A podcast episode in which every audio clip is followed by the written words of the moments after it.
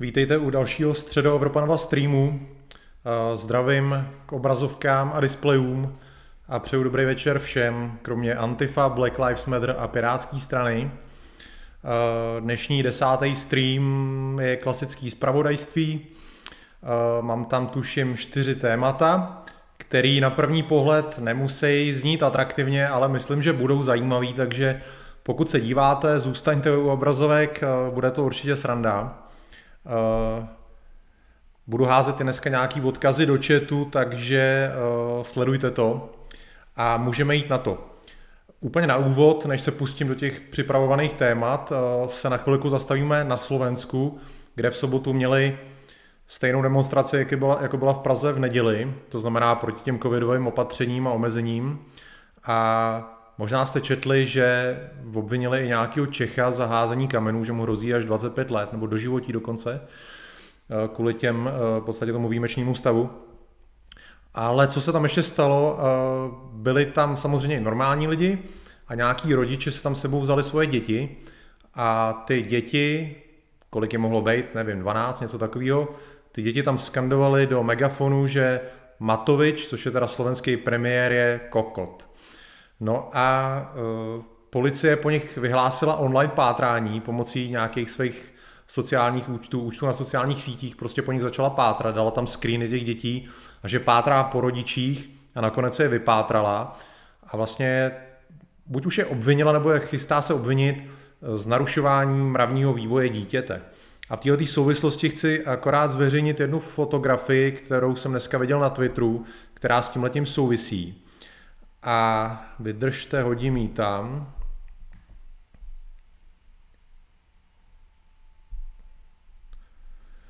Je to koláž, pro ty z vás, kdo tohle budou jenom poslouchat. Je to koláž, kde na horní fotografii jsou tyhle ty děti s megafonem a u toho text vadí, je to slovenský, já to budu překládat, vadí vám děti na pochodech proti vládě a pod tím je obrázek takovej, co hodně oběh svět, z nějaký tý gay pride, kde jsou eh, takový ty sadomaso oblečený, já nevím, jak se jim říká, gimpové možná, uh, mají oblečky, vypadá jako psy, mají takový ty masky kožený na hlavě, jsou polonahý v podstatě a u nich stojí malá holčička s duhovou vlaječkou a dotýká se jich. A u, to, u této fotky je, a proč vám nevadí tyhle ty děti na pochodech sexuálních deviantů? A je to naprosto přesný. Eh, tady vlastně za nějaký výkřiky, OK, určitě asi by rodiče neměli děti učit ty slova a asi nějaký potrestání na místě, s tím souhlasím, ale není v podstatě vodění dětí a ukazování těch šílenců na těch gay pride, a tím nemyslím nějaký klasický homosexuál, vyloženě tyhle ty gimpy, které jsou tady na té fotce, není tohleto daleko horší pro mravní vývoj dítěte? A nad tím se samozřejmě uh, jakoby ten mainstream nepozastavuje a určitě za to nebyl nikdy nikdo obviněný. Tak to je jenom tak jako k zamyšlení na úvod. Fotku dám pryč, když dovolíte.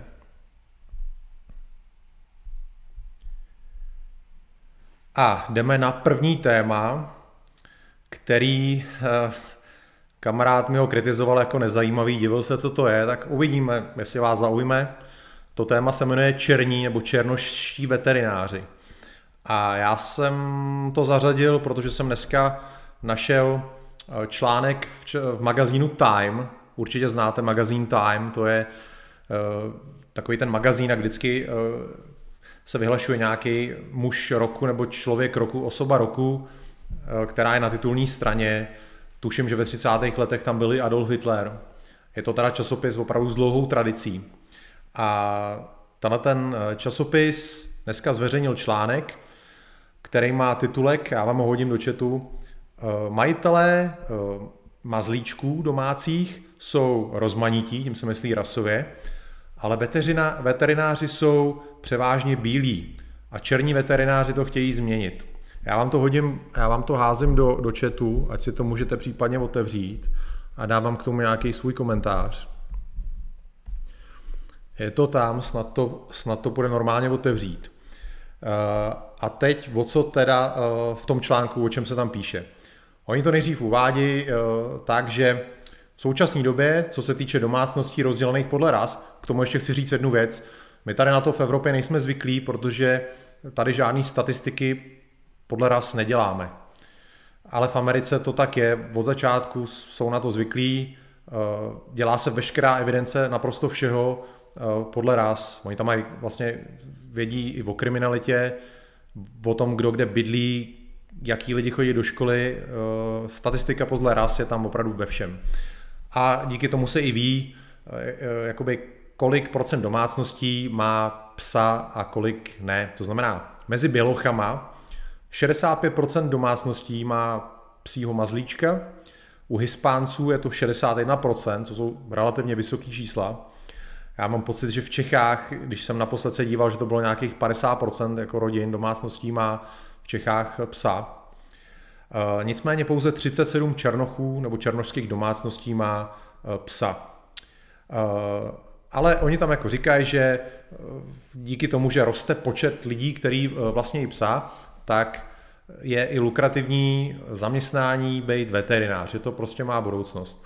Ale stěžují si teda na to, že je to teda dominantně eh, obsazený bílejma, a je tam další statistika, v Americe je 104 tisíc veterinářů, z nich je 90% bílejch, 2% hispánců, a Černoši v současné době tvoří asi 1% eh, všech veterinářů. Takže tohle jsou jako takové nějaký čísla. No ale ten článek jako jenom o tomhle tom není. Ten článek si stěžuje, že tohle je špatně a dává tam nějaký příklady osobních zkušeností nějakých lidí, který eh, jsou jako černoši a chtěli pro svý psy najít černošského veterináře. Bylo to pro ně důležitý, ale nemohli ho najít a že to je jako špatně. A o tom je v podstatě celý ten článek, že eh, ty černoši se cítějí líp, když můžou jít se svým psem k černošskému veterináři. Ten, ta náštěva toho černého veterináře je pro, pro jejich duši jakoby klidnější. A já proti tomuhle absolutně nic nemám, protože já se řídím úplně stejnýma principama, akorát samozřejmě obráceně. Eh, kdybych viděl jednu ordinaci s bílým veterinářem a s černým veterinářem, tak jdu bílýmu veterináři, protože jdu jako ke svýmu člověku. Eh, a vůbec mi nevadí, že ty černoši to eh, cítějí stejně. Ale chci spíš poukázat na to klasické pokrytectví, kdy u všech ostatních než u bílejch je tohleto chápaný, podporovaný, tolerovaný a ten mainstream jakoby volá jo, změňte to, ať je víc černých veterinářů, ať můžou černoši chodit k černošským veterinářům. Ale dovede si, dovedete si určitě představit situaci, kdyby eh, nějaký bioloh žil eh, v severní části Chicaga, která je dominantně černošská, a měl tam problém najít bílého veterináře a stěžoval si, že musí dojíždět, já nevím kolik kilometrů, aby mohl najít svýho bílého veterináře. Eh, dovedete si určitě představit, co by se dělo. Rasismus, segregace a tohle ty hesla, to by všechno bylo féteru a toho člověka by sežrali zaživa.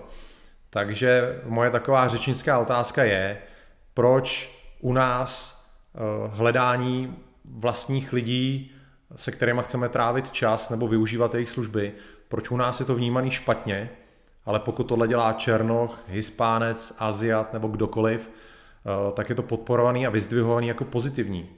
To je obrovský pokrytectví a eh, já jsem za, aby, eh, aby to bylo OK, aby prostě černoši si hledali svý černošský veterináře, ale zároveň si nikdo nepohoršoval nad tím, když já nebo my budeme hledat svoje bílé veterináře, prostě svůj k svýmu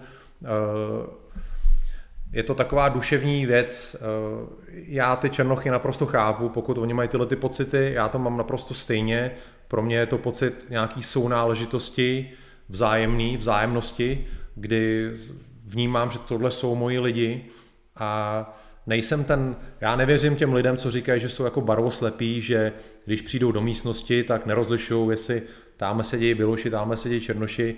Já si myslím, že každý tu svoji identitu vnímá Maximálně se jí snaží nějak potlačovat, protože je to populární, ale každý máme nějakou svou identitu, která je sou, naší součástí a buď eh, se k ní hlásíme k té identitě, buď ji necháváme volně, volně plynout, anebo se jí snažíme potlačovat. Takže tyhle ty černoši, co hledají ty černošský veterináře, tu identitu nepotlačují, já ji taky nepotlaču a jsem za, aby se vůbec nepotlačovalo. Aby nějaký řeči o tom, že o, on si hledá bílýho místo černého veterináře, aby tohle se vůbec neřešilo. Prostě takhle to lidi hold mají. Eh, pohádky o tom, že eh, tohle to neexistuje na západě, že už je to překonaný.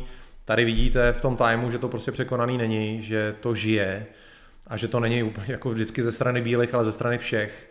Každý hledá ty svý lidi, se kterými chce trávit čas. Ačkoliv se samozřejmě eh, ty černoši nevyhejbají kontaktu s bílejma, tak pokud chtějí něco intimního, což je péče o psa, hledají svoje lidi. A já myslím, že to je takhle fajn a já proti tomu absolutně nic nemám, ale jak říkám, ať to dovolí i nám, ať nás za to nekritizují.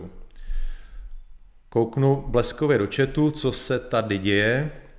Komentujete to Slovensko. Lebovský. Slovensko z hlediska formy právního státu je kombinace středověku, mafie a fašismu. Souhlasím s tebou, Slovensko je peklo. Eh, já se často nedivím těm demonstrantům eh, na Slovensku, co protestují proti vládě, protože úroveň korupce, prorůstání mafie do všech možných eh, jakoby, koutů života a bohužel jsou toho často součástí i některý slovenský ultranacionalisti z 90. let, o, o jejich existenci vím, protože od 90. let jsem součástí těch pravicových struktur, tak často tyhle ty pravicoví lidi na Slovensku, který byli třeba skinheadi na Slovensku v 90. letech, tak jsou ty součástí různých mafií a já to absolutně odsuzuju a těma lidma absolutně pohrdám. Eh, takže ale jakoby v obecně máš pravdu, že Slovensko je totální, totální v podstatě exotický orient v tom špatném slova smyslu. A že rozdíl mezi Slovenskem a Českou republikou je obrovský. Ještě píše pan Lebovský, Takový vtípek, oproti Matovičovi byl Hitler matka Teresa a to bez přehánění. No a nevím, to jsou takový, to jsou takový srovnání, do kterých bych se nerad pouštěl. Eh, je to takový na hraně, tak já ti rozumím, jak to myslíš, ale eh, já se úplně k tomu tomu vyjádření nehlásím. Pan Ikarus, zdravý chat. VZ58V, vždy média hledají senzáciu a hlavně, aby nasrali lidi.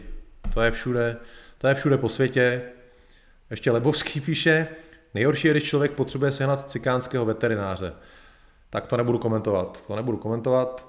Já čtu všechny, všechny čety, nevybírám si, nevybírám si, co tam je, takže uh, čtu všechno, co, co mi tady napíšete. A ultra zhodoňáci, fašista není skinhead. Tak, teď nevím úplně kam míříš.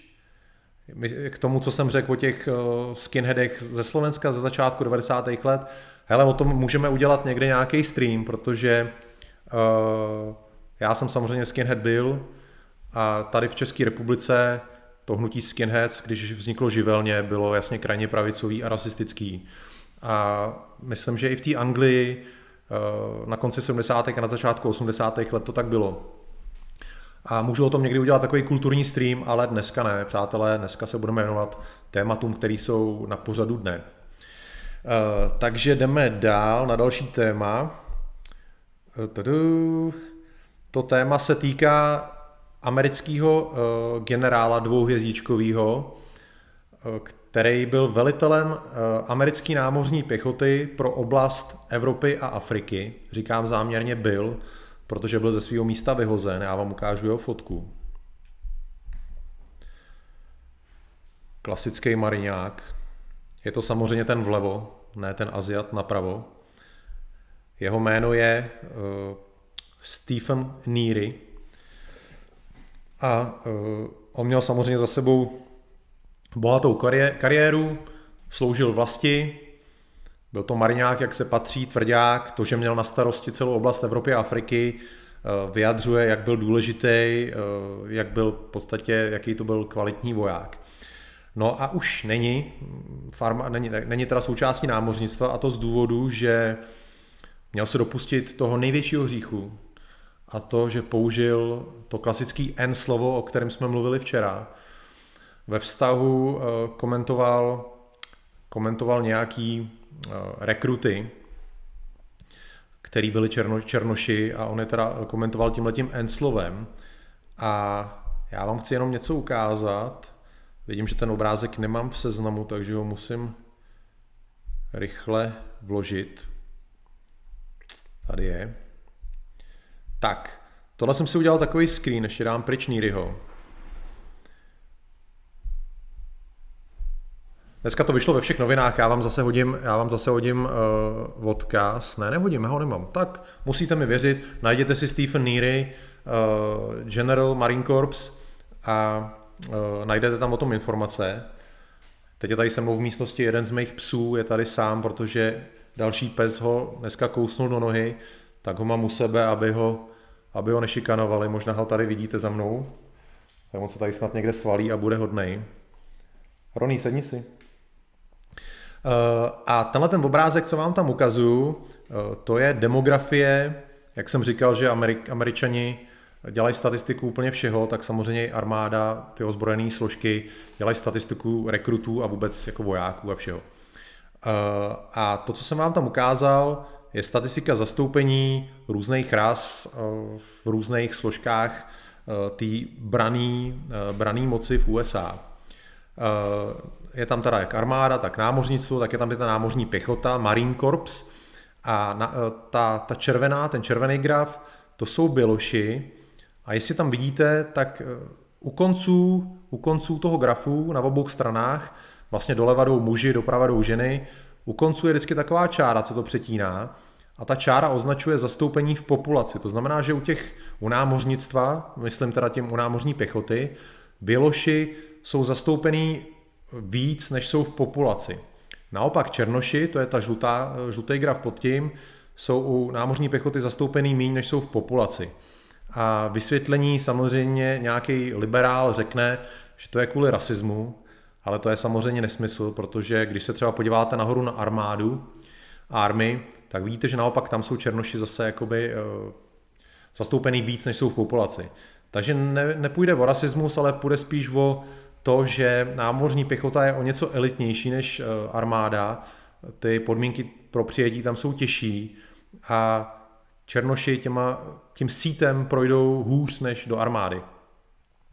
Takže není v, tý, v, těch, v tom námořnictvu moc a tenhle ten generál té námořní pěchoty z nějakého důvodu se k ním vyjádřil pohodlivě, buď s nima neměl dobré zkušenosti, nebo, nebo nevím, Každopádně ho zaslechli nějakého kolegové, za tepla ho naprášili a generál po vší té své službě vlasti, kterou absolvoval za celý svůj dlouhý život, eh, protože předpokládám, že do námořní pěchoty nastoupil hned jakoby po škole, takže za tohle všechno, co jako dal námořní pěchotě, vyletěl okamžitě a ještě stále je za to vyšetřovaný. Tak to jenom, abyste věděli, co se děje. Dávám pryč. Kouknu se na chat. Nic se neděje, naposled se tam Ikarus smál komentáři o fašista není skinhead.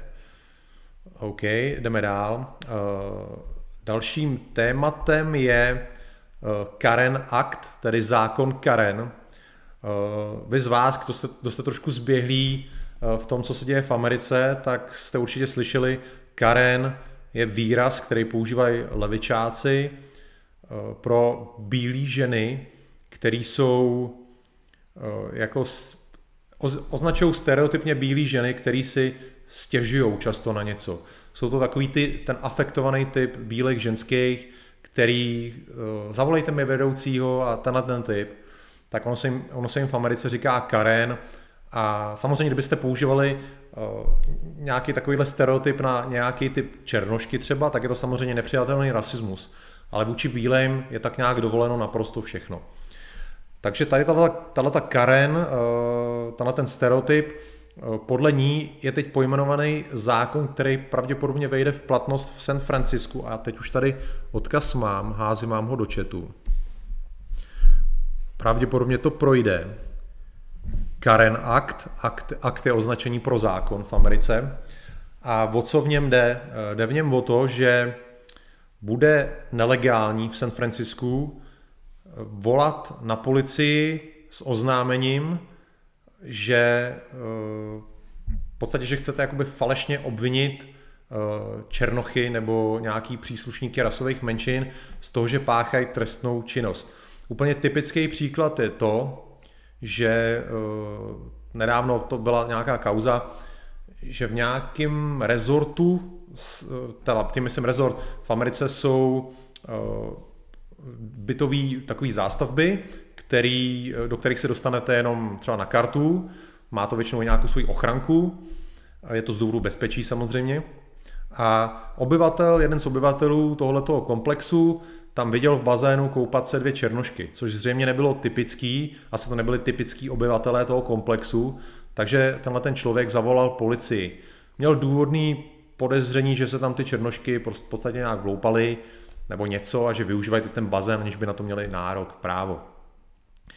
A tyhle ty věci, tenhle ten zákon chce eh, v podstatě kriminalizovat, protože eh, údajně teda dochází tímhletím eh, za prvý k mrhání zdrojů a za druhý tyhle ty černoši, pokud jsou v tom nevině, ono se nakonec ukázalo, že ty černošky tam nějak byly třeba na náštěvě, jak někomu tam patřili, takže jako si z toho nesou morální trauma, že jsou pronásledovaný.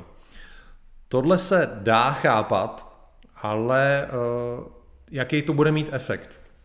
Když se nad tím zamyslíte, určitě vás napadne, jaký to bude mít dopad. Ten, že lidi nebudou, respektive budou se bát volat na policii, pokud budou mít na něco podezření. To znamená, dám jiný příklad, lidi budou ve svém domě, uvidějí někde před barákem se motat nějakou partu černochů, která tam shodou okolností půjde vykrádat baráky nebo auta ale samozřejmě v tu chvíli to ten člověk v tom domě neví. Neví to.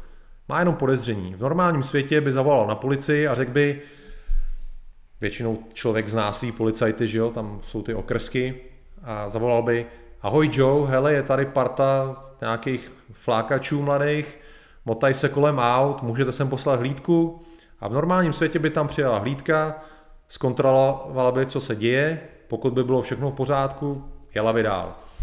Bohužel, až projde ten Karen Act, ten člověk v tom baráku si to sakra rozmyslí, protože bude to půl na půl. Buď tam ty, eh, ta parta bude opravdu připravovat se na nějakou trestnou činnost, nebo ne. A pokud ne, a ten člověk eh, zavolá v podstatě jakoby z Bůh darma, tak nakonec dostanou ještě větší flaster, než by dostali ty vykrádači těch aut. To znamená, že tím naroste eh, kriminalita, která by normálně se jí zabránilo tím, že tam přijede hlídka a asi teda eh, ubyde, ubyde míň ublížených srdíček, bude míň ublížených srdíček, bude míň jako rasismu, ale eh, zvýší se kriminalita, protože lidi se budou bát hlásit trestnou činnost. Takže Karen Act určitě za mě špatně, nemělo by to být. Některé čety nebudu číst, číst na hlas, Eh, to, co tam teď je. Eh, a jdeme, jdeme přátelé, eh, podívám se, podívám se, jdeme na další a poslední téma, který bude zároveň nejdelším tématem. To téma v nadpisu dnešního, dnešního videa se jmenuje Selhání multikulturalismu. A bude to trošičku obecnější povídání, ale ne úplně. A týká se toho případu, který určitě jste teď všichni viděli a sledujete ho dnes, protože pořád je to v médiích. Fotku tohoto člověka jste určitě viděli. Je to ten francouzský učitel, který se eh, jmenoval Samuel Paty, který byl popravený islámským radikálem ve Francii. Eh, dneska k tomu vyšel další článek, který zveřejnil nějaké podrobnosti a především, co je tam teda důležitý, to, co je nový, že eh, Proti němu, eh, proti tomu tomu učitelovi byla kampaň na internetu, štvavá, byla proti němu vyhlášena takzvaná fatva, což je mezi jakoby radikálníma muslimama v podstatě odsouzení k smrti, který by eh, pravověrný muslim měl vykonat, měl by ho splnit. Nejznámější fatva, která, kterou svět zná, byla proti Salmanu Raždýmu, spisovateli iránskému, který se do dneska, do dneška skrývá v Anglii musel utéct z Iránu a myslím, že ta fatva stále platí, nejsem si jistý.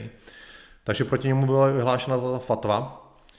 A e, co se dneska objevilo v médiích, tohleto chudáka učitele ještě čtyři dny před jeho smrtí vyšetřovala policie, protože e, on vlastně v té třídě školní ukázal dětem v rámci lekce svobody slova, ukázal jim ty karikatury Mohameda, čímž vyvolal ten hněv muslimů na sebe. A policie ho vlastně kvůli tomu vyšetřovala, jestli nespáchal nějaký nenávistný čin nebo něco, nějaký ohrožení mládeže. Takže totálně postavený na hlavu. No a ty podrobnosti teda jsou, že eh, jeho zavraždil 18-letý Čečenec, který eh, přitáhl do Francie. A on zaplatil eh, dvěma studentům té školy ve věku 14 a 15 let, zaplatil jim nějakých 350 euro, což je asi skoro 10 tisíc na, naš, na naše peníze, no míň, 9 tisíc dejme tomu, zaplatil jim tyhle ty peníze, dokonce jim řekl, že má v úmyslu toho učitele strestat, neřekl jim, že ho zabije, ale že ho chce strestat a tyhle ty dva zaprodanci tam s ním dvě hodiny čekali, eh, než se ten učitel objevil, než vylez ze školy a pak mu ho ukázali a potom ho ten Čečenec eh, zabil a uříznul mu hlavu. Eh, pokud by byl válečný stav, nebo kdybych to srovnal s období okupace v naší zemi, tak tohle byly, tyhle ty dva, tyhle ty studenti, co to udělali, to jsou klasický vlastizrádci. Pokud by probíhal válečný stav, bylo by na místě je popravit. Eh, teď žádný válečný stav není, eh, měli by být minimálně stíhaný a souzený pro vlasti zradu, protože eh, tohle nic jiného není. Určitě jste teď četli, že Macron zase vyhlásil, když jde jenom o slova, v jeho případě válku radikálnímu islámu. To znamená, že jakási kvazi válka ve Francii skutečně probíhá. Válka toho sekulárního francouzského systému vůči radikálnímu islamismu, u kterého konečně i velký média přiznávají, že eh, se vymyká kontrole, že ovládá větší a větší území ve Francii. Takže jakási kvazi válka tam je a tyhle ty dva studenti se podle mě dopustili vlastně zrady a měli by dostat eh, ve Francii ten nejvyšší možný trest za tohleto. Tohle je naprostý hnus, je to zrada eh, svého, svého krajana. Já nevnímám toho čečenského islamistu jako francouze. To je, to je prostě nesmysl. Takže tyhle, ty dva, tyhle ty dva zřejmě francouzský studenti, pokud byli francouzský studenti, se dopustili eh, vlasti zrady a měli by být za to určitě potrestaný. A s tímhle tím, co se teda stalo, eh, souvisí tohleto téma, eh, to selhání multikulturalismu. A multikulturalismus, ta idea je to, že v jednom státě vedle sebe v poklidu a v symbioze existují různé kultury, etnika a náboženství. Když bych měl dát nějaký příklad, ideální multikulturní stav je ten, že je tam jedna nějaká vláda eh, a v té populaci žijou křesťani, muslimové, židé, hinduisti, buddhisti, jehovisti, nevím kdo.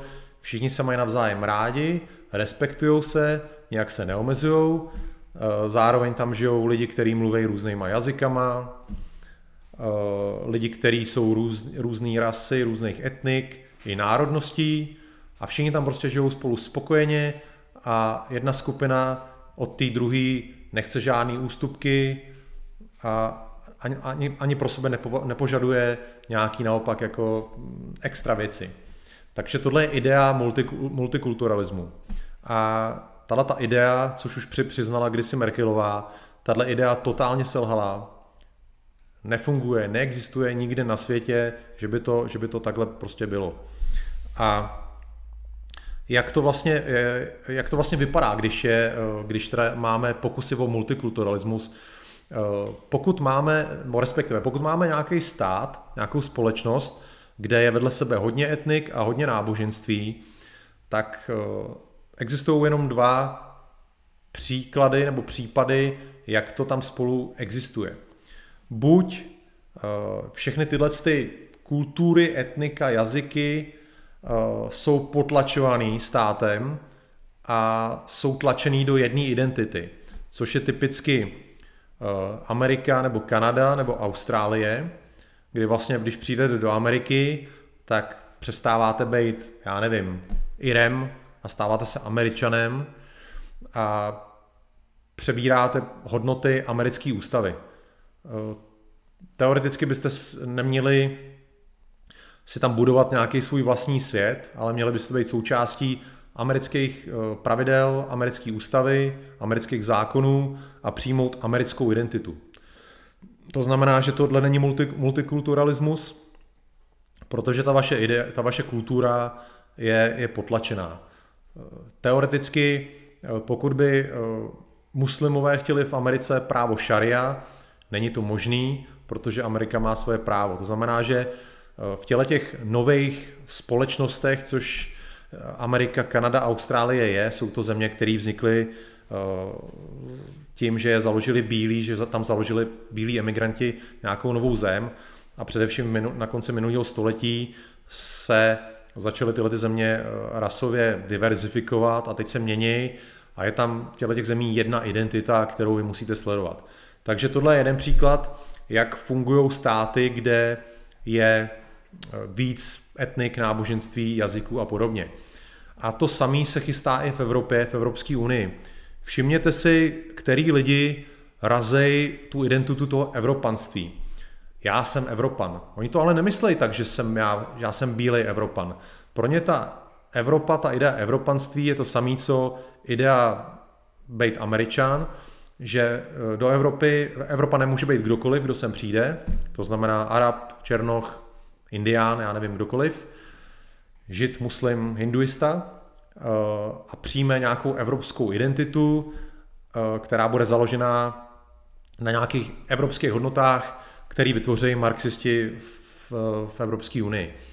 Takže tohle se vytváří v Evropě nějaká ta evropská identita, nová identita, nový Evropan. Takže tohle je jeden příklad. Dovolte mi jenom se bleskově napít.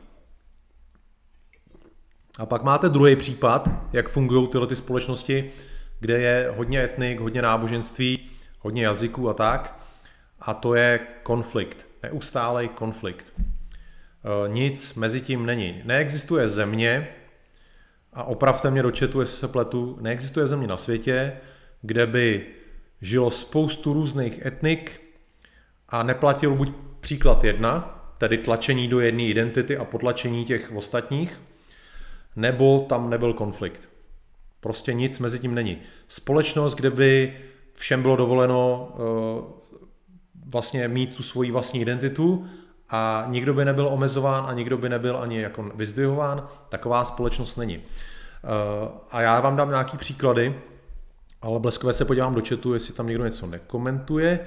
Patrik Šuhaj přišel pozdravit. Eh, Lebovský, francouzi se předevčírem semkli, uctili jeho památku. Ano, to je, to je vtípek, to oni se takhle sem, eh, jak to říct, semk, nevím, nevím jak to říct, semk, nevím. Jsou semknutý prostě už dlouho, ale nikam to úplně nevede. Eh, VZ 58V, studenti mají být souzeni za napomáhání k vraždě, takže OK. Jako to mají, ale já jsem pro, aby byli souzený i za vlasti zradu, protože to, čeho se dopustili, je vlasti zrada. Uh, Ultrazhodoňáci, lidem z cizí kultury nevnutíš náš, pro ně rozdílný životní styl, mají jinou mentalitu a zvyky. Uh, no, to je pravda, si myslím, ale právě jsou země, kde se jim to snaží vnutit, jako je právě ta Kanada a Amerika, kde Eh, se z nich snaží dělat Kanaděny nebo Američany a snaží se tlačit do toho, aby přijímali tu místní identitu. Ne vždy se to daří, ale ten tlak tam na to je. Eh, Lebovský tou Ruskou federaci to určitě nemyslíš vážně, viď? Eh, v Rusku to určitě tak není, eh, ačkoliv tam samozřejmě jako muslimové mají dovoleno se modlit k islámu, stejně tak pravoslavní mají dovoleno se modlit ke svým bohům, to tam všechno je, ale Putin za každou cenu tlačí tu ruskou identitu, díky tomu on vlastně podporuje, a teď jsem zapomněl jméno, toho Čečence, Kadyrov, Kadyrov myslím, Eh, který tam vládne brutální rukou, ale protože eh, vyznává ty Putinovy hodnoty toho jednoho Ruska a to, že jsou všichni jako Rusové, to je ta jejich hlavní identita, tak, eh, tak vlastně Putin ho nechává dělat, co chce.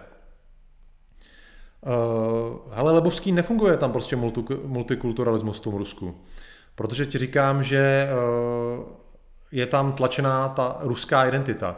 Ty tam nemůžeš se separovat.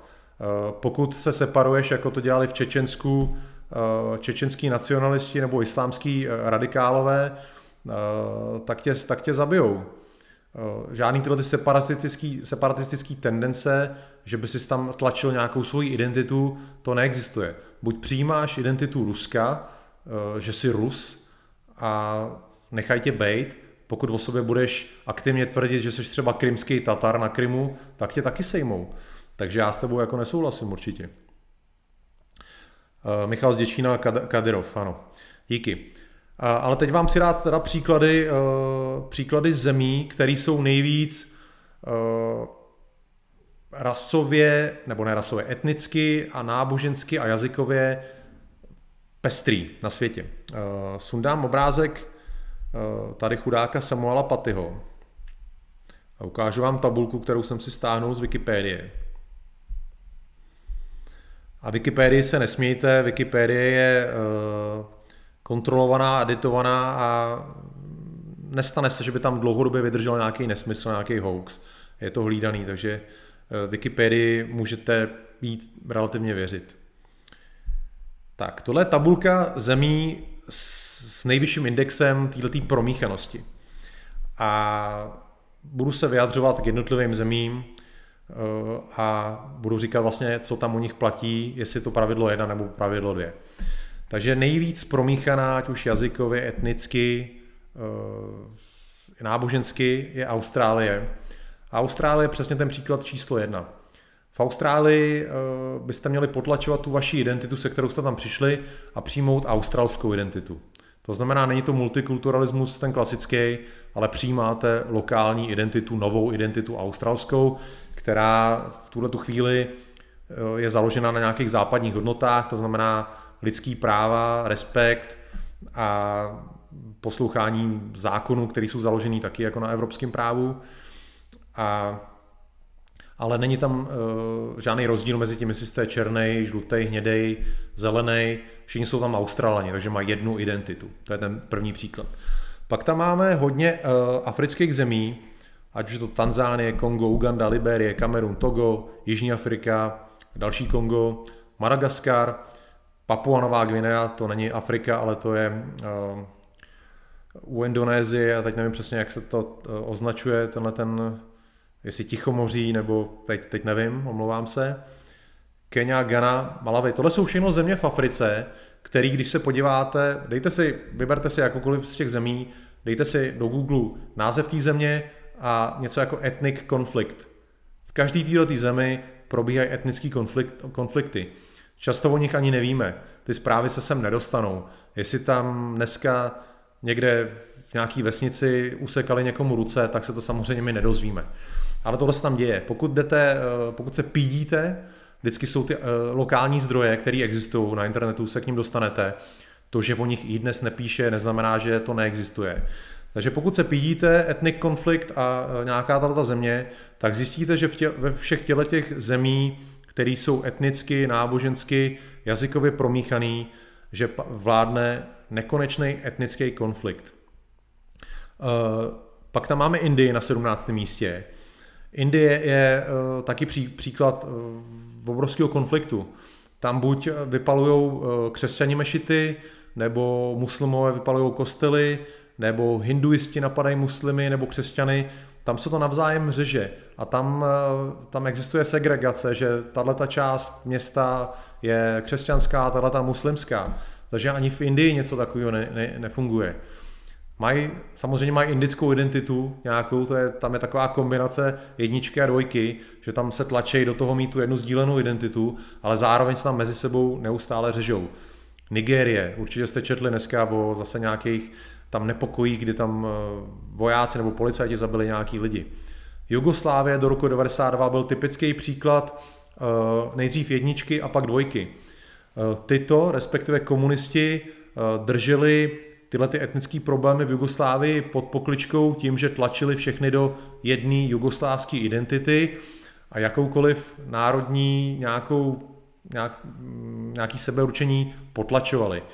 Takže za komunistické vlády nějaký řeči o Chorvatsku velkým nebo o Srbsku byly vnímány jako fašismus, jako reakce, byly potlačovaný A když komunismus skončil, tak to vybuchlo jako papiňák a ty uh, vlastně katolíci uh, chorvatský, srbský pravoslavný a muslimové se začali řezat. Nešlo jenom o náboženství, šlo i o ty jejich jedné jako národnosti. Takže z jedničky to skočilo hned do dvojky. A pak tam máte další africké země, máte tam Libanon. Asi víte, že v Libanonu vlastně teď je to trošku klidnější, než to bylo dřív, ale ten konflikt mezi křesťanama a muslimama a i těma nějakýma místníma etnikama uh, byl obrovský. Takže uh, když bych to zase měl nějakým způsobem schrnout, uh, co se týče společností, ve kterých je zastoupeno větší počet etnik, náboženství nebo nějakých jazyků. Eh, tahle společnost funguje buď tak, že tyhle ty identity jsou potlačované a je vyzdvihovaná jedna identita, která to má všechno zastřešit, a nebo tam probíhá nekonečný konflikt. Něco mezi tím, nějaká trojka, kdyby takhle všichni žili v klidu, eh, měli svoji identitu, to neexistuje. A jestli pan Lebovský říkal, že v Rusku to existuje, já říkám, že to neexistuje, protože v Rusku musíš být Rus, musíš se vnímat jako občan Ruska, sdílet ruský zájmy a to pro, pro tebe musí být priorita. A můžeš si samozřejmě chodit do nějaký svý uh, mešity nebo kostela nebo někam se modlit tomu svýmu, ale ta ruská identita pro tebe musí být to hlavní. Podívám se, uh, co se děje v chatu. A vy jste tady to docela napsali dost, takže já musím trošku vejš, vydržte, přátelé. David Pech, Austrálie jsou nacionalisti, vždycky byli, teď nevím úplně, jak to myslíš, jako na, nacionalisti, eh, do 70, ne, do, do, do 60. let byla Austrálie, měla, Austrálie měla takzvanou White Australia Policy, byla jenom pro bílý, stejně jako Amerika do roku 65 byla jenom pro bílý. A Austrálani byli rasisti, bylo to o nich známý. Říkalo se, že Austrálani jsou jedni z největších rasistů na světě, bílých rasistů. Ale od té doby, co tam eh, přijímají lidi ze všech koutů světa, tak se to mění a ta, ta australská identita už dneska není bílá, ale je právě všeobjímající. Takže tohle. Uh, Michal z Děčína, nenapadne mě jediná země z toho seznamu, kam bych se chtěl podívat. Nerad bych pneumatiku kolem krku. Tady se kluci zdraví, Kat Midlář. Rozjedete středoevropan, eh, myslíš katemidláři, myslíš jako články? Eh, jestli myslíš články, tak, eh, tak ty už moc ne, protože není na to čas, abych se přiznal. Já normálně přes den pracuju a když se vrátím z práce, tak jdu cvičit, venčit svoji smečku a pak se připravu na tenhle ten večerní stream, který dělám pětkrát týdně. Takže jsem jenom člověk, nejsem robot. Eh, můžu se věnovat pořádně buď jenom jako jedné věci, ne dvěma. Takže eh, jednou za čas se na Středoevropanovi nějaký článek třeba objeví, ale teď už se orientuju jenom na tyhle ty streamy, které jsou eh, skoro každý večer, pětkrát týdně. Něco tady komentovat, něco číst nebudu. Tady si kluci povídají v pořádku. Ikarus píše, hinduisti jsou docela radikální, kdo by to do nich řekl. Jo, je to pravda. Uh, hinduisti, pokud buď to sledujete, nebo se na to můžete podívat na Google, hinduisti jsou hodně radikální vůči muslimům, ale i vůči křesťanům. Uh, hinduisti jsou velice citliví na to, když nějakým způsobem urazíte jejich náboženství, což může se třeba projevit tím, že zabijete posvátnou krávu, tak pak oni chtějí zabít vás. Uh, často se to děje v Indii. Takže eh, je to opravdu nekonečný konflikt a mně z toho jasně vychází to, že eh, ať už se týká udržení nějaký identity nebo zachování klidu, že nejlepší recept je takový stát, kde je ideálně jedno etnikum, jeden jazyk a jedno nějaký náboženství. To je recept na naprostý klid. Vemte si, vemte si třeba Island. Na Islandu žijou v podstatě skoro jenom Islanděni nebo pár evropských migrantů. Uh, mají tam křesťanství a tolerují tam vyznávání uh, pohanských nějakých bohů, ale je to etnicky jednolitá země, nábožensky jednolitá země a nedochází tam k žádným konfliktům. Tohle je pravidlo, na který můžete vsadit trenky. Takhle to je. Podíváme se Ikarus. Ty to byl silný, ty to byl silný, ale taky to byl pěkný komouš, ale OK. Ultrazhodoňáci. Za tohle všechno může i teorie lidských práv, protože někdo se cítí být osvícen a sepisuje pravidla pro správné chování všech lidí na světě podle jeho měřítek. No, asi narážíš na, na ty levičáky, na ty evropské hodnoty, co, jsou, co je podle nich správný. Eh, je to tak, je to tak. Ale eh, já si teda já teda taky kritizuju eh, ty takzvané evropské hodnoty, protože evropské hodnoty to je čistý marxismus, ale zároveň pro mě nejdokonalější systém, který bílej člověk stvořil, je ta původní americká demokracie, která vznikla v 18. století těma otcema zakladatelema.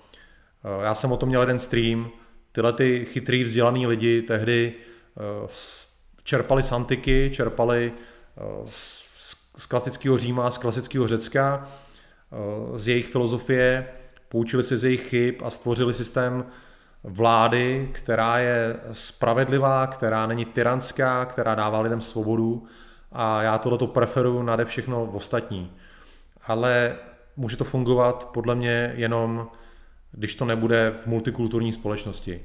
Tenhle ten systém je možný adaptovat pouze pro monokulturní společnost, to znamená, že tam nebudou spolu třískat eh, různý zájmy, ale budou mít lidi stejný zájmy, protože musí existovat v podstatě pocit nějaký sounáležitosti komunity. A ač v Americe tlačí tuhle tu americkou identitu, tak jak jsem vám dal dneska příklad s tím veterinářstvím, že černoši prostě zoufale hledají Eh, černožský veterináře, tak takhle to vždycky bude. Člověk má prostě svoji identitu, kterou vnímá víc. Jo, oni můžou mávat americkou vlaječkou, ale pak, když se kouknou na sebe, vidějí, že mají prostě černou kůži, nebo že jsou, když jsou Aziati, že mají šikmý oči. Oni na sebe vidí tu identitu, že jsou nějaký jiný a to je pro ně to hlavní. A tyhle ty identity navzájem budou vždycky v konfliktu. Je to přirozený, nedá se s tím bojovat. Je to tak. Takže já si myslím, že Eh, ač demokracie je pro mě ten nejideálnější systém, eh, není podle mě aplikovatelná eh, všude. Lebovský chválí, taty, tita, chválí taky Tita, ale měl být víc pro srbsky. No to právě on nechtěl být, protože on chtěl tyhle ty identity národní potlačit. Tyto, ať ho uznáváš, tak Tyto byl marxista, internacionalista, kosmopolita. Pro tyhle ty lidi eh, národy neexistují. Eh, na to se často zapomíná. Ono se eh, mluví o tom, jak byli komunisti nacionální, ale to je jenom, je jenom schoda okolností, že tady za socialismu ta naše země byla většinově bílá. Ale nezapomínejte na to, že jsme tady měli spoustu studentů z Afriky. V 80. let jsme tady měli desetitisíce větnamských pracovníků. Komunismus je ve své podstatě internacionální, není nacionální. Eh, pokud vám tvrdí někdo opak, tak je to nesmysl. Marxismus je postavený na internacionalismu. Takže tyto nebyl žádný borec. A ještě bych trošku teď chtěl zanadávat, ale nebudu jmenovat, na jednoho kamaráda, který včera na Facebooku, a jestli se díváš, tak je to na tebe, který včera na Facebooku sdílel nějaký, uh, nějaký další citát Kadáfího. A pod tím se sjeli příspěvky, jak byl Karáfí skvělý. Tak Karáfí určitě nebyl skvělý. Karáfí byl islamista, Karáfí byl socialista a Karáfí byl tyran, tyran svého národa. To, že nebyl nahrazený e, něčím lepším, to, že tam je teď chaos, neznamená, že Karáfí anebo třeba Saddam Hussein, že byli nějaký skvělí. E, byli to, byli to prostě diktátoři, byli to, byli to špatní lidi. A o tom může být zase nějaký jiný stream, můžeme se bavit o socialismu, který eh, dost lidí eh, z pravice, a tím teda nemyslím eh, jakoby tu obecně známou pravici, ale tu českou naší pravici, část té naší pravice adoruje některé postavy z historie, které byly socialisti. Počínají Hitlerem a teď, teď já koukám taky Titem, komoušem Titem, marxistou Titem. To se mi, přátelé, vůbec nelíbí. Podíváme se ještě, eh, co se děje v chatu. Dadí. Patrik Šuhaj, nevím, Suhaj Šuhaj, omlouvám se, nemáš tam háček, chválí Srby. Lebovský, poslední australský rasista byl Russell Crowe ve filmu uh, Romper Stomper. Nový Zéland, Ikarus, Michal z Děčína uh, píše, ona slitá masa bez identity se lépe ovládá. Přesně tak. Nikdo z politiků nestojí o jednotný hrdý národ. No, uh, takhle, těžko říct, když si vezmeš ten Island, tak tam nemají problém s tím, že jsou to všichni jenom Islanděni. Je to jejich identita a problém je, pokud, eh, pokud máš právě zemi, kde máš víc národních identit. Eh, jako třeba jsme byli my a Němci, když tady žili. Tak eh, nikdo ze zhora nestál o to, o nějaký nacionalistický tendence, tendence, protože to ničilo ten stát. Ale pokud máš stát složený jenom z Čechů, pokud by tady žili jenom Češi, tak to přece žádný problém není. Eh, můj názor. Ještě Icarus. Tenhle efekt je dobře vidět ve věznicích USA, kde se vězni automaticky separují a druží se se svou rasou etnikem. Přesně tak. Eh, když jsem studoval americký studia na Karlovce, tak jsem o tomhle měl i nějakou práci, eh, kdy jsem vlastně popisoval, jak fungují americké věznice, že jsou rozdělený podle ras, mají tam i ty gengy, že se tam navzájem chrání. Pokud přijdete do vězení, eh, okamžitě hledáte lidi své rasy, se kterými jste v bezpečí. Věznice je takový eh, sociální projekt těch eh, vlastně nejprimitivnějších půdů. Je to návrat k nějakým počátkům, návrat ke kořenům, kdy si na nic nehrajete, není tam žádná vomáčka okolo, je to opravdu čistá, primitivní, holá identita vaše. A tam se ukazuje, jestli tyhle ty všechny ideologie jsou praví anebo ne. A nejsou. Protože ať jste nějaký levičák, přijdete do vězení a do té doby jste věřil v, kosmo, v kosmopolitní společnost a e, v lidský bratrství, tak dojdete do vězení a víte, že prostě musíte hledat e, bílý vězně, protože e, ty vězňové ostatní krát vás za první nepřijmou a jako sám samotný budete ve vězení v ohrožení. Takže má i Karus pravdu v tomhle tom určitě. Patrik Suhaj, kdo vyhraje volby v USA? Hele, já to nevím. Já už jsem tady na to, už jsem na tohle téma mluvil. Uh, netuším to. Může to vyhrát Biden, může to vyhrát Trump, to, to neví nikdo. Uh, už jsem to říkal minule, ty průzkumy něco říkají, ale to říkali o Hillary, takže nevím, do poslední chvíle to bude drama, eh, je to překvapení. Ne, nemám věšteckou kouli tady, netuším. Eh, co tady máme dál? Co tady hádáte o Titovi? Ikarus zastává Tita, že to byla silná osobnost. To bys mohl říct Ikare i o Stalinovi, že to byla silná osobnost. S tím nesouhlasím. Uh, Lebovský, nevím, já jsem věděl, že se chytíte. Nevím, jestli by normální Libíci označili Karáfího jako tyrana. Spíš to byl tatíček, tatíček Karáfí. No tak mi pana Lebovský vysvětli, a ty mi budeš říkat, že to byla americká konspirace CIA. Eh, řekni mi, proč teda proti němu eh, Libie povstala, pokud byl to tatíček Karáfí. Přečti si o tom, jak vypadaly poslední roky Karáfího vlády. Byla to korupce, byl to teď je proto výraz, který mi vypadl totálně z hlavy, že Kadáfi dosazoval do funkcí svoje lidi, který mu pochlebovali nebo byli součástí jeho klanu. To znamená, neexistovala tam fair hra. Byla, byla to špatná společnost. Libíci ho začali nenávidět. A to byl důvod, proč proti němu ta Libie povstala.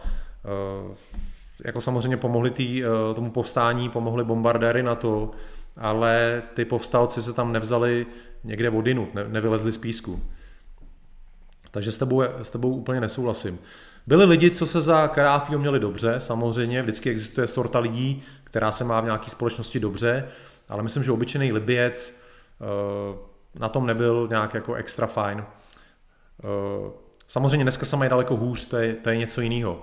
Ale jde o to, že uh, člověk se nechce smířit s něčím, co je špatný, když vidí, že tamhle za hranicema prostě lidi se mají fajn, mají se svobodně, dělají si tohleto a tamhle to, a tady v té jejich zemi je nějaký diktátor, který si hraje na boha. Jo. Můj názor. Herbert Pervert. U Karáfího Husajna byla jedna věc, neměli potřebu se tlačit do Evropy a hlavně drželi na úzdě svojí zemi, ať byli jaký chtěli, nyní bychom je na svých místech potřebovali. Já se napiju. To je, eh, to je to, když se na to díváme z našeho pohledu. Pro nás samozřejmě Karáfí a Husajn byli lidi na svém místě, protože svojí pevnou rukou tam drželi ty lidi pod zámkem a ty nikam nezdrhali. Pro nás to bylo fajn, ale musíme se vžít do kůží Iráčanů a některých Iráčanů a některých Libíců, který nebyli šťastní a proto povstali. To musíte tohleto pochopit. Nemůžeme se na všechno dívat jenom svýma očima, musíme taky chápat vlastně ty ostatní. Michal z Děčína, to funguje i tady v menší míře, v USA neexistuje, aby se Běloch kamarádil uh, teď nevím, co myslíš, a, a asi s Černochama, nebo Latinos. V těch vězeních. Uh, naráž, narazím jenom na jednu věc, co komentoval nedávno kamarád, můj američan, který je to pravičák a strávil bohužel nějaký čas ve vězení. A když nedávno byli v Portlandu ty, eh, ty boje s těma federálama, eh, tak vlastně pokud, pokud tam ty levičáci řádili na eh, nějaký ulici, tak je státní zástupce neobvinoval, pouštěl je z vazby ven, ale ve chvíli, kdy oni tam zautočili na ten federální, na, tu, na ten soud, tak byli obvinění federálama a ten státní zástupce už s tím nemohl nic dělat. A ten můj kamarád se tomu smál a v podstatě předpovídal, že, že si myslí, že do roka jsou mrtví, protože eh, pak, když tyhle ty lidi přijdou do amerického vězení a budou se držet těch svých ideí, že jako uh, rasismus je špatný a rasová segregace je špatná, tak tam budou osamocení v těch vězeních a, a umřou tam. Uh, takže tohle je realita amerických vězení, o tom, o tom není, o tom není uh, žádná. Michal Zděčín potvrzuje to co, jsem, to, co jsem říkal. Vězení je krásná ukázka mikrosvěta, jak lidi přirozeně fungují pod stresem. Jak jsem říkal, je to návrat k těm prvotním pudům bez jakýkoliv vomáčky okolo. Tam prostě jste, se chováte přirozeně tak, jak, jaký jste. Patrik Šuhaj, hele, zadarmo všechno v Libii, tak měli tam, hele, my jsme v Československu, když tady byl socialismus, tak jsme měli taky uh, zdarma zdravotní péči a zdarma školství. Ale řekni mi upřímně, já nevím, kolik je, jestli by se do té doby chtěl vrátit. To nebyla dobrá doba. Eh, za prvý byla absolutní nesvoboda, eh, neměl si jakoukoliv příležitost proměnit nějaké svoje touhy v realitu. Pokud chtěl někdo něco dokázat, tak ten stát na ně akorát šlápnul. Takže něco za něco. Možná tam měli prostě dobrý zdravotnictví a dobrý, ško, dobrý školství, to nevím, jestli dobrý školství, možná tyhle ty věci měli zdarma, ale to není všechno. Důležité je, aby člověk byl svobodný, podle mě. A David Slavík mi dává zapravdu, děkuju Davide, byl to Karáfí, kdo prohlásil, že dobí Evropu dělohami jejich žen. Takže David Slavík to tak nějak uzavřel, bych řekl. Teď už bychom v podstatě se tady točili v takovém kruhu jenom. Témata dnešního streamu byly vyčerpaný. Řekli jsme si tady tak nějak všechno zásadný k těm, těm tématům. Já vám opět Patrik Šuhaj Davida napadá, ale Davida, já za tebou stojím. Já vám dneska každopádně opět děkuju za vaši účast v tomto streamu.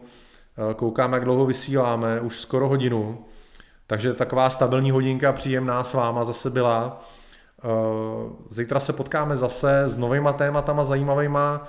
Budu se na vás těšit v chatu, líbí se mi, že se takhle zapojujete a můžeme pokecat. Je to jako bychom seděli společně někde, někde v hospodě, ještě tady už chybí jenom to pivo. Takže se určitě vidíme zítra večer. Doufám, že vy, co jste se dívali včera, že jste dneska agitovali, jak jsem vám, jak jsem vám poručil, abyste, abyste bojovali a konfrontovali levičáky eh, vlastně s jejich názorama, tak to udělejte i zítra. A zítra večer ve 20.30 se zase vidíme na tom, tom streamu a už teď se na vás těším, kamarádi a kamarádky. Doufám, že tam jsou i nějaký holky. A ještě píše něco bleskově Michal z Děčína. Představa, jak to asi vypadá, eh, když levičáci přijdou do amerického vězení. Jo, jo. Takže dobrou noc, přátelé. Ahoj, ahoj.